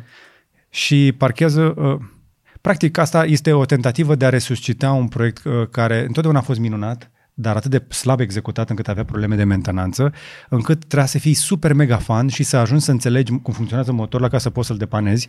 În ciuda faptului că Mazda are RX-5, care este cea mai vândută mașină sport din lume în momentul de față. MX-5. MX-5, pardon. MX-5, da. da. Mazda MX-5 Miata.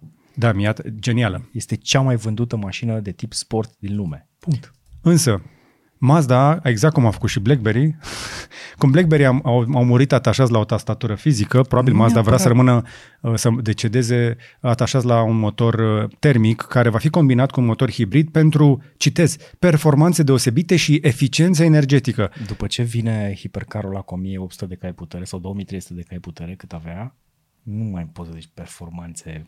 Asta spun. Um, Acum, încă o dată, motorul rotativ de la Mazda este o bijuterie tehnologică. Am citit o grămadă despre el, este minunat. Nu spun că nu este un motor interesant, dar este un motor care trebuie să intre în cărțile de istorie, să-l resuscitezi încă o dată, să spui că te chinui să-l mai și combini cu un sistem hibrid. Exact, așa arată la interior. Este ceva E fenomenal. E Punct genial. De construcție, chestia asta este o, o chestie ingenioasă. Adică este atât de, atât de eficient și de puternic încât, spre exemplu, nu știu, că știți, capacitatea lui cilindrică este dublată când este trecută în talon. Da. da. Da.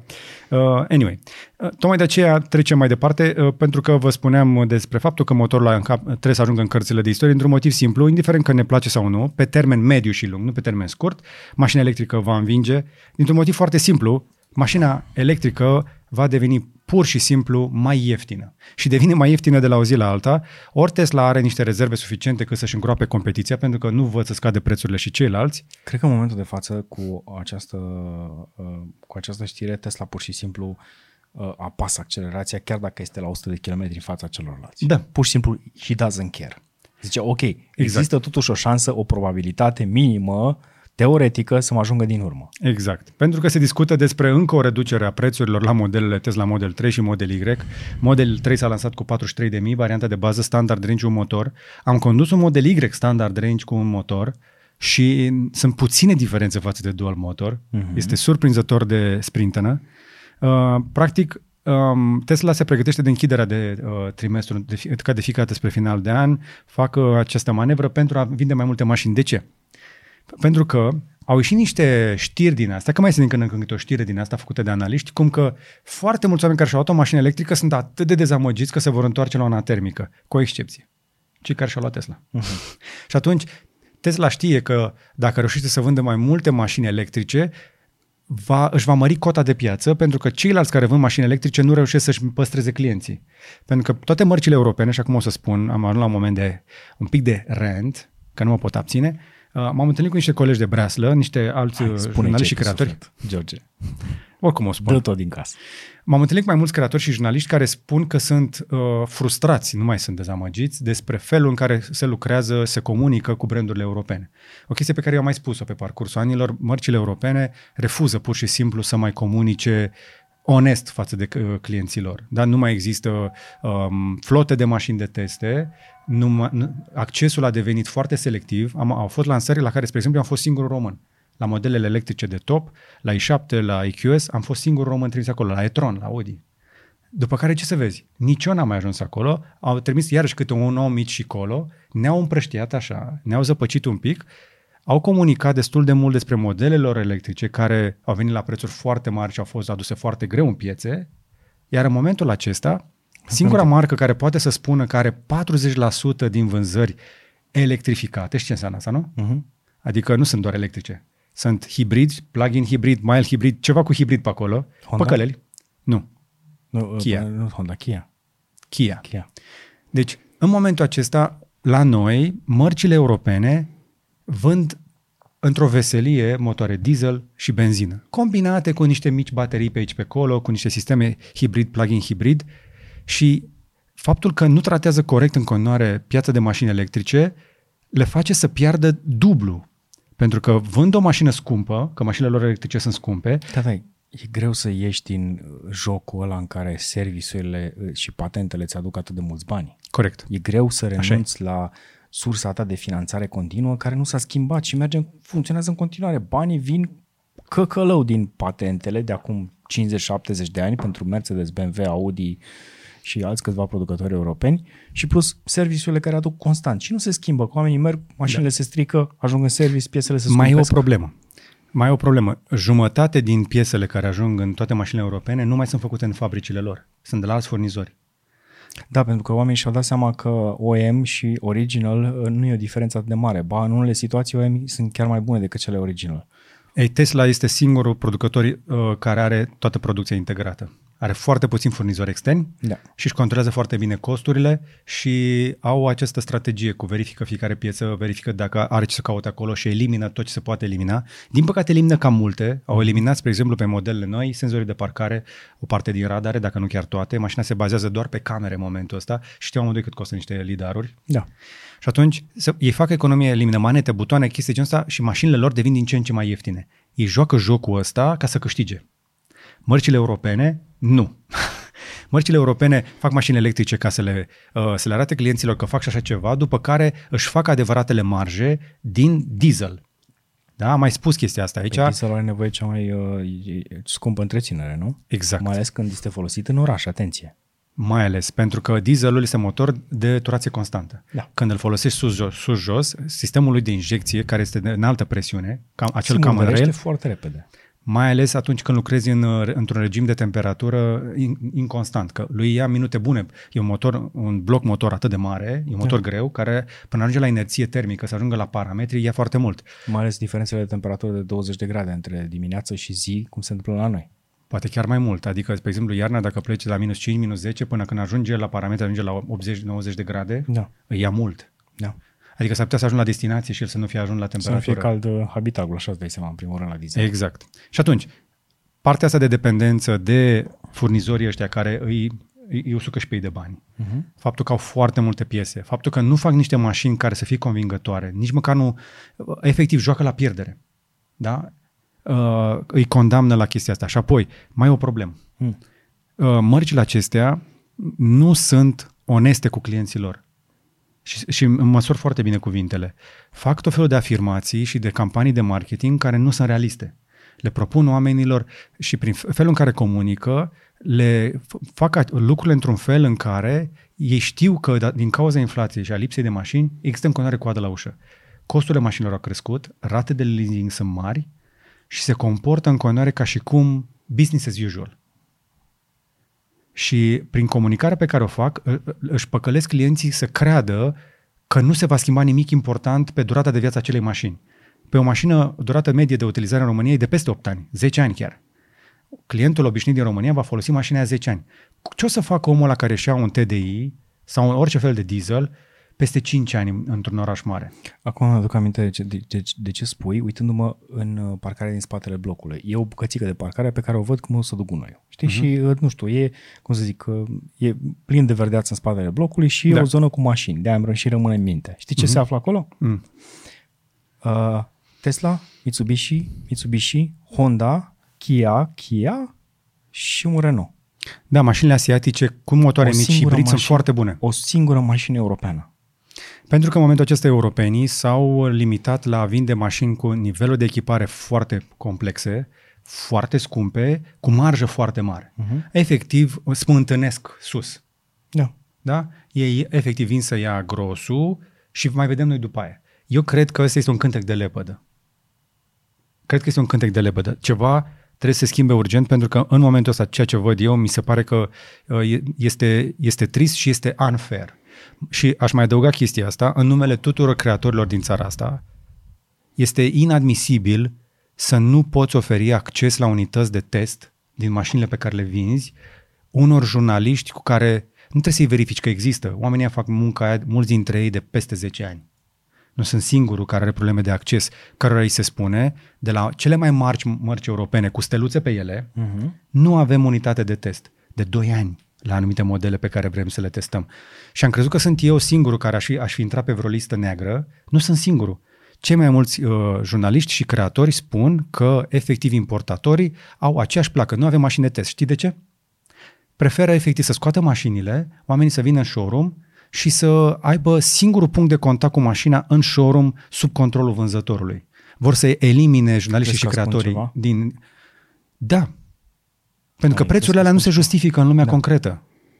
Prețurile celor mai, mult, celor mai multe mașini, dacă le compari cu alte oferte din piață, nu se justifică, iar oamenii sunt, au vieți ocupate, naveta e complicată, sunt multe locuri unde ar trebui să ajungi ca să vezi mașina aia, vânzătorii nu sunt acolo să-ți vândă mașinile celorlalți, Sunt puține locuri, zici, unde... sunt puține locuri, da, da. și sunt, sunt distanțe mari și atunci trebuie, să, trebuie să-ți aloci foarte mult timp ca să vezi mașinile cu ochii tăi, nu prea vezi review-uri despre ele decât în anumite câteva locuri, atent selectate. Apropo, din ce în ce mai multe review-uri despre modelele germane se fac de către canale de YouTube din Germania.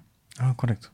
Au învățat nemții engleză Uh-huh. și premierele sunt acolo, la Dacia Renault se fac în Franța. Și așa mai Am departe. văzut, am văzut. Deci în momentul acesta este un boicot tacit al presei locale, care are extrem de puțin acces la modelele acestea. Mai sunt o mână de oameni care au acces uh, pentru că nu spun nimic greșit. Ar la urechile mele, spre exemplu, că într-unul din testele pe care le-am făcut uh, acum 2 ani, Hmm. aș fi spus ceva nepotrivit în legătură cu o mașină pe care am condus-o. Eu habar nu am despre chestia asta, nu știu ce am greșit.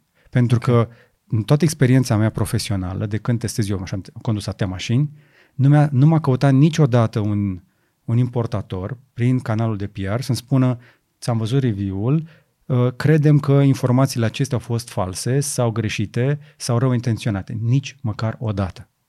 Păi uh, nu prea se întâmplă chestiile astea. Ba da, există un loc, există, există, există Da, totuși nu- cineva care mai poți avea discuție de genul ăsta, Hai este zi- vorba de omul de la BMW, de Alex Șeremet. Nu prea se întâmplă. N-am uh, exclus pe toată lumea. Pentru că lucrurile astea nu prea se întâmplă nici în uh, zona de tehnologie. Și aceleași Exact. discuții le-am auzit și eu recent legat de anumite telefoane, anumite dispozitive, experiențe ale altor jurnaliști care au pățit uh, aceeași situație. Au spus niște lucruri care s-au dovedit a, fi, a nu fi pe placul uh, producătorilor sau uh, Exact. agenției respective. Am ajuns în vremurile în care producătorii de tehnologie și de mașini, ca să știm noi, cu asta, de asta ne lovim da. noi, în momentul în care spui o chestie care nu este pe placul cuiva din echipă, nu neapărat omului de la comunicare, te pun pe lista neagră și oricum nu îi mai interesează să comunice prin intermediul nostru cu oamenii. De aceea, vă încurajez să vă uitați la marketingul acestor companii, la toate companiile, ca de obicei, dar mai mult de aici înainte, cu foarte mult scepticism Uh-huh. Cele mai multe companii mint în momentul acesta în legătură cu performanțele produselor lor, fac un marketing superlativ, fac marketing foarte puțin și abia te așteaptă să te prindă în showroom pentru că ție îți place marca aia sau ți-a plăcut designul și o să-ți o laude. Ceea ce e normal, pentru că te ducem da. acolo ca Da. să... Nu? Ăla trebuie să-și Ăla e laude scopul marfa. lui, Să, să vândă mașina. Sunt de acord. Hai că am vorbit destul despre chestia asta. Întrebarea este, dacă într-adevăr se confirmă că Tesla Model 3 va coborâ sub 40.000 de euro, acum e 400.000 standard range, cu autonomie de 480 zice Tesla, eu cred că vor fi 400 de kilometri. Uh-huh. Dacă de la 400 de, uh, mașina asta de 400 de kilometri autonomie coboară de la 42 la 39 de mii și mai prins și o rablă așa cu 30 de mii, mai există o mașină inclusiv pe benzină sau motorină de 30 de mii în segmentul la care să-ți ofere acela, aceleași performanțe, aceleași caracteristici? Și asta arată că indiferent că îți place sau nu-ți place Tesla, din nou, nu sunt fan, n-am acțiuni, nu sunt uh, fanboy Elon Musk, cred că v-ați lămurit în legătură cu chestia asta, dar din punct de vedere tehnologic, este imbatabilă marca. Și mașinile ei în momentul ăsta, pentru că și-au făcut planul din 2007 încoace ca să facă mașini performante, economice și ieftine, din ce în ce mai ieftine.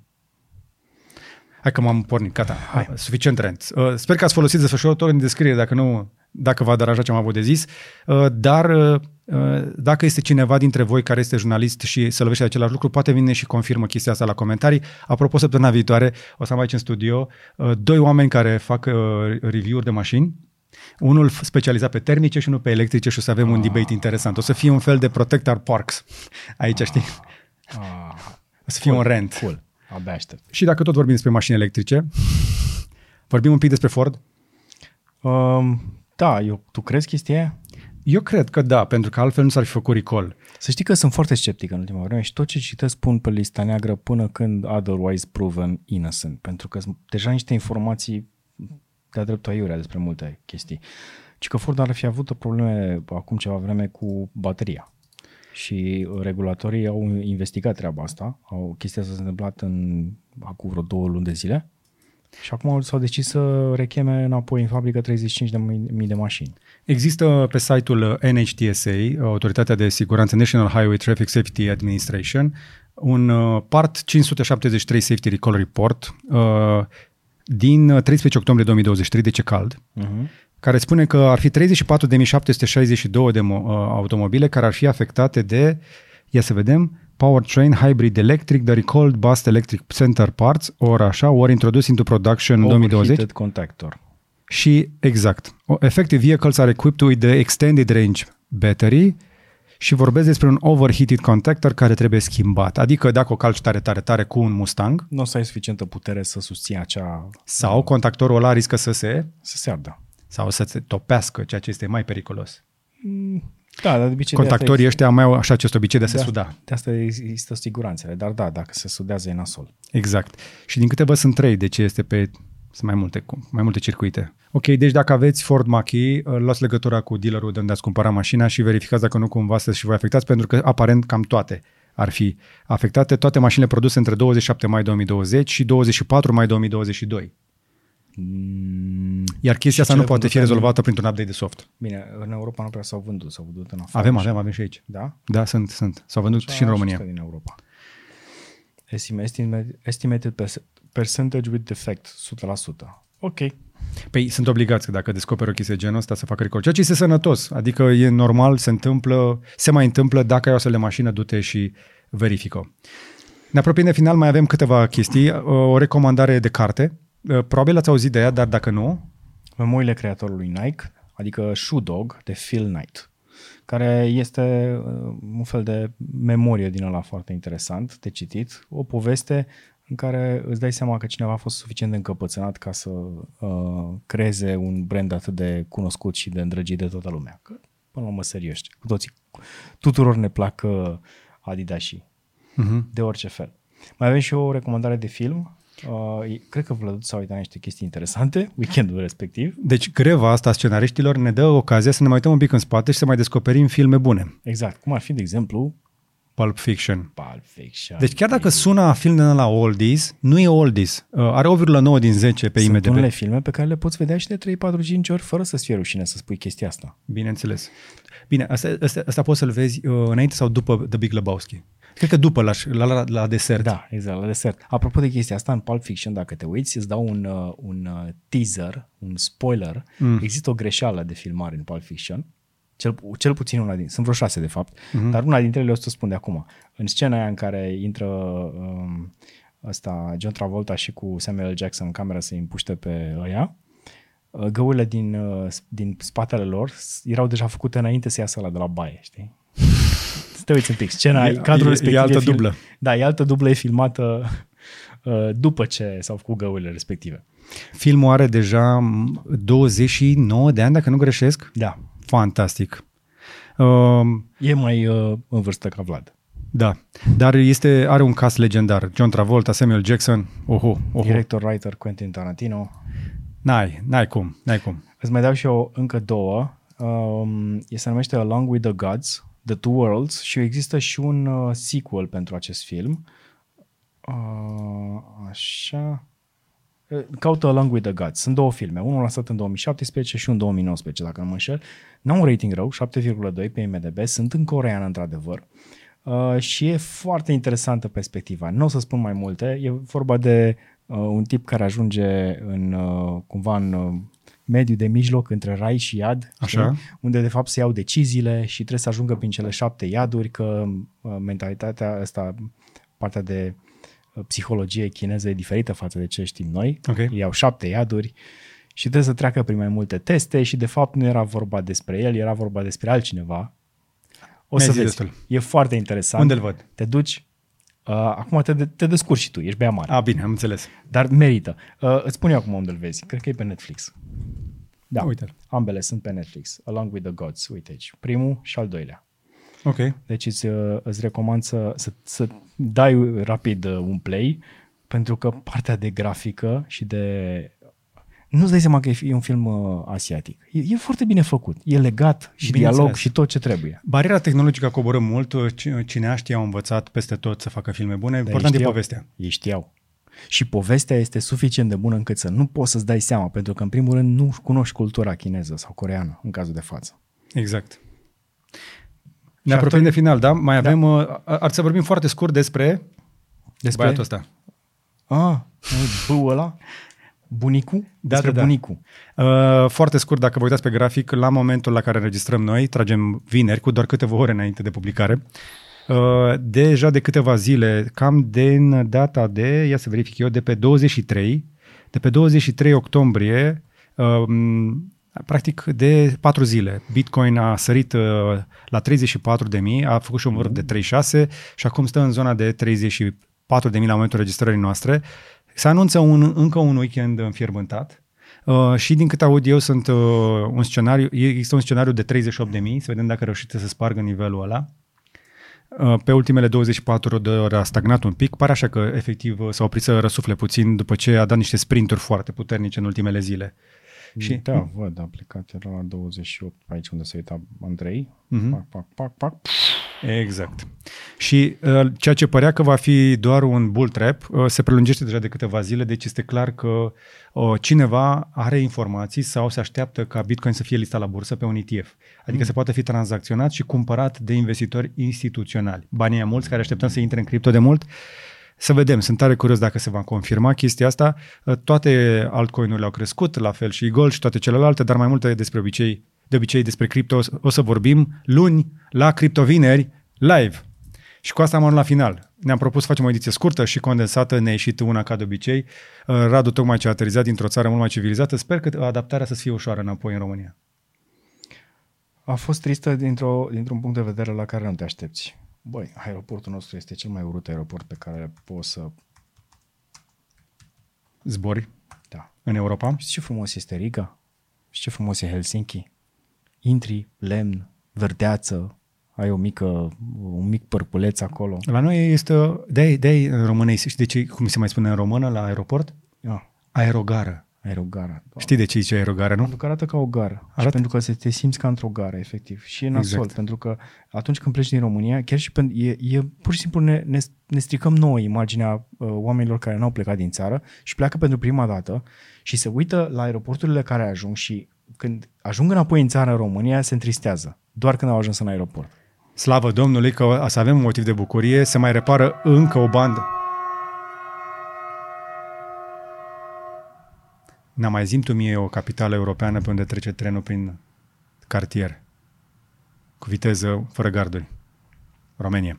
Așa, deci, uh, am, cu toate acestea am ajuns să ne bucurăm de un simplu fapt, se mai schimbă câte o bandă de bagaje. Astea au ajuns marile satisfacții ale acestei țări, se mai schimbă câte una din benzile de bagaje care fac todong, todong. Am văzut în, uh, când am martirizat în Helsinki, care e un aeroport micuț, apropo. Știi ce aveau deasupra benzilor de bagaje? Mm. niște ecrane din alea uh, cu pixeli, LFD-uri parcă, care aveau undeva la vreo 6 metri lungime și erau pe ambele părți. Chiar Și? și, și, pe, și marginile. Era cursiv toată chestia. Mă gândeam că un singur ecran de genul ăla costă cât toate benzile noastre de la aeroport. Așa, și? Și arăta foarte frumos. Da. Și erau vreo 8. Și era liniște completă. Da, și se pot scoate bani în chestiile alea din reclame. Doar, exact. Exact. doar că îți trebuie ca aeroportul ăla să fie administrat de cineva competent care să vrea să facă business, nu să plătească șpagă ca să ia postul. Plus partea nasoală la aeroportul nostru, și acum o să o spun, um, N-are nicio logică. Nu, lăsăm logica la o parte. Bă, este murdar. Este atât de murdar aeroportul nostru în comparație cu orice ai văzut. Geamuri, pe jos, pe pereți. E murdar, e slinos. I'm sorry, this is the real life. Dacă Dar și materialele folosite se jegăresc ușor și arată murdare tot timpul. nu contează, e murdar. Orice poate fi spălat. Până și pă, pă, Da, ai dreptate. vopseaua lavabilă se spală. Ai dreptate. Gata. Ah, terminăm într-o notă pozitivă, avem cu ce? Da, desigur. Care e? Ne spui pentru ce te-ai dus? Uh, m-am dus să văd uh, o chestie foarte mișto, un laborator de testare pentru smartwatch-urile de la Huawei. Și Ok. acel laborator de testare, vă spun de pe acum, are tot, totul înăuntru. Are o bandă imensă uh, rulantă pe care pot să... Uh, au fost uh, un sportiv uh, disabled cu căruciorul, a fost uh, o fată care avea o pereche de schiuri cu rotile, uh, da, schiuri cu rotile ca să simuleze schiul de tură. Uh, există pistă de schi indoor, pistă de schi. S-a dat cu schiuri adevărate omul, nu cu uh, fake Ok. Există uh, Dar de bazin, ce au nevoie de astea? piscină de not ca să poată face măsurătorile alea corecte, ca să poată să facă senzorii de acolo să fie foarte preciși, pentru că îi testează în paralel cu toate variantele de senzori de la Omron și de alți producători. Ah, în și așa le fel și încât- calibrează. Da, pot să facă calibrarea. Și am alergat pe o bandă, o bandă profesională, cu mască de oxigen pe gură și acum pot să spun că nu aș vrea să mă mai urc pe o bandă de alergat fără mască de oxigen. nu ți se mai taie respirația la 20 de km pe oră. 20? Da. Cum ai ajuns la 20? Uh, pentru o scurtă perioadă am mers treptat. Păi da, dar și euforie oxigenă. Nu, nu, 13, po- nu poți să 15. susții foarte mult timp. Nu poți să susții foarte mult, dar nu ți se mai taie respirația. Fără bandă, fără aia, am ajuns, am ajuns pe la vreo 14 și eram... nu puteam să trag suficient aia din camera respectivă. Da, Și nu dar se antrenau reali- alții. realitate pe stradă, în- când o să fugi de urs, E mai mult oxigen decât într-o sală în care se antrenează și alți oameni lângă tine. corect. Interesant. Interesant. Abia aștept să văd rezultatul. Este... N-am, n-am putut să facem teste. Mi-am dat seama că um, încerc să-mi protejez prea mult genunchiul stâng și 5% înclinație este pe dreapta, Ok.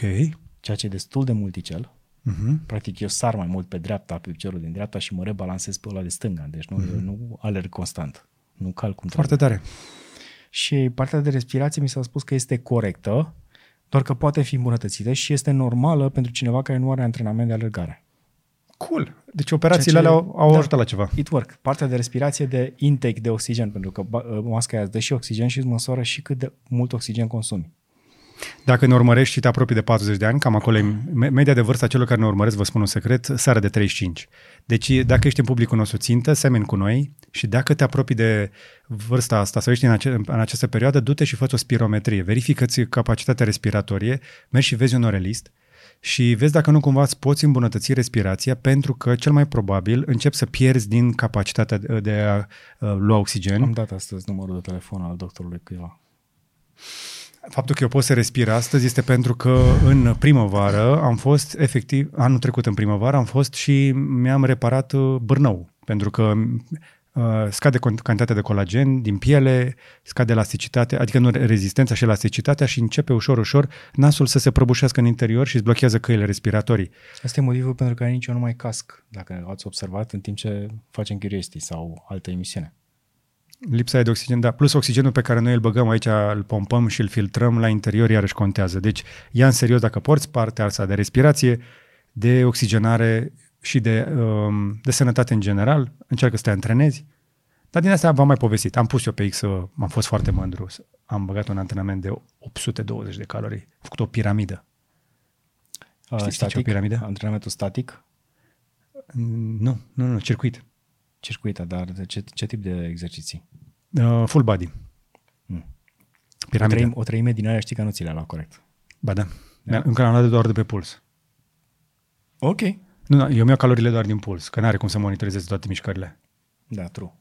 Nu mă bazez pe altceva. Am făcut, mi-a dat Florin, am început, uh, am, fă, am făcut de la 100 până la 0. Am, am avut uh, prima serie cu 100 de repetări, 90, 80, dar doar exerciții diferite. Uh-huh. Și la un moment dat ne certam pe greutăți. A zis că asta o faci cu 5, am spus nu, o fac cu 10. și pe mine a zis asta o faci cu 10 și am spus nu, o fac cu 15. Ok, și a venit cu ganterele. Am văzut ganterele mișto rotative. da, Foarte mișto. foarte mișto. Foarte cool. Da, sunt o mulțime de chestii care te pot ajuta să te duci în sală, dar trebuie să de- iei tu decizia asta și să-ți amintești cu mare plăcere cum te simți după.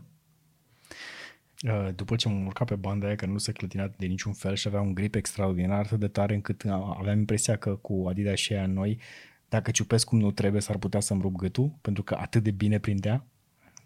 Da. Și banda aia nu se clătina bine, era pe niște railuri, a- îți măsura presiunea Da. cu care călcai. Gata, hai că ne-am lungit. Vă mulțumim că ați fost alături de noi. Să aveți un weekend uh, binecuvântat, mare, mare grijă la schimbarea de oră. O să ne dea ăștia iarăși peste cap bioritmul. Nu mai suport schimbările de oră.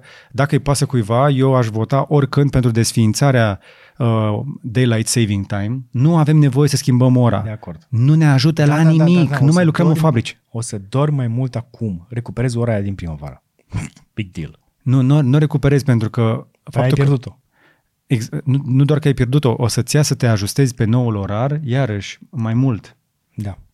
o să te ajustezi greu și două săptămâni o să fim toți cheauni. Mai- Mai aveți un pic de atenție și răbdare în trafic, vor fi oameni dimineața uh, chi- uh, cheauni, neatenți, iar uh, seara se va face întuneric mai devreme, iar viețile noastre încep după ora 6. Când o să fie întuneric, beznă. Băi, ok, în Finlanda se întunecă la 4. Acum. Hai să vezi mai încolo. peste Ra- lună. Radu este uh, full Finlanda. Live uh, Uh, având în vedere că erau uh, minus 2 grade și un vânt de 30 de km la oră pe stradă când am ieșit la ora 9 seara, ok, te era simți, ca, fain. te simți ca acasă. m-am simțit, nu, m-am simțit, m- nu m-am simțit ca acasă, nu mi-aș dori să fiu acolo. Da. Și partea proastă este, apropo, uh, mi-a spus uh, băiatul care ne-a făcut turul, în Finlanda nu prea mai ninge. Adică ninge atât de puțin și se usucă, uh, se, se topește foarte repede da. zăpada și a devenit un oraș destul de tristuț, pentru că înainte Așa era este. plin de zăpadă și era foarte frumos. Așa este. Este o mare problemă cu seceta, o avem și noi. Vorbeam cu tata, spre exemplu, că a venit să facem niște operațiuni în grădină este prima dată când nu putem, spre exemplu, tunde că a fost cald și dacă tundem acum există riscul încă să mai lăstărească gardul da. și alte plante și după aia să le prinde gerul și atunci să amânăm tăierea. Uh, eu încă irig, deci suntem la finalul octombrie, dacă nu irig se, se arde, se e usucă. Foarte cald. Este cald și este uscat și vă, mă, mă gândesc foarte serios să încep să elimin din plantele care consumă apă. Deși am apă din uh, foraj, din puț, una din fântâni uh, de la Casa Veche, spre exemplu, a secat anul ăsta. Mm. Nu mai am apă în ea pentru că e din prima pânză. Uh, și uh, va trebui să începem, o să mai avem problemele astea cu apă, o să mai povestim. Anyway, dar uh, zicea tata că e o prostie, spre exemplu, am văzut arând, că ara cineva câmpul la Autopeni și s-a ridicat un praf mare, zice, asta e o prostie. Da. Uh, și a zis, asta e o prostie să, să are acum, pentru că mai scoți și umiditatea care încă mai e acolo. Da. Întorcând brazda, știi, întorci zona umedă în sus și nu are nicio rost să plantezi, să aștepți o ploaie și să plantezi imediat după. De, va deveni complicat. Dar uh, iar am reușit să devenim pesimiști până la final. Să aveți un weekend fain. Bucurați-vă de vremea bună, aveți grijă de voi, de cei din jurul vostru, aveți grijă de, în general, unii de alții și până data viitoare să, să vă fie numai bine. bine.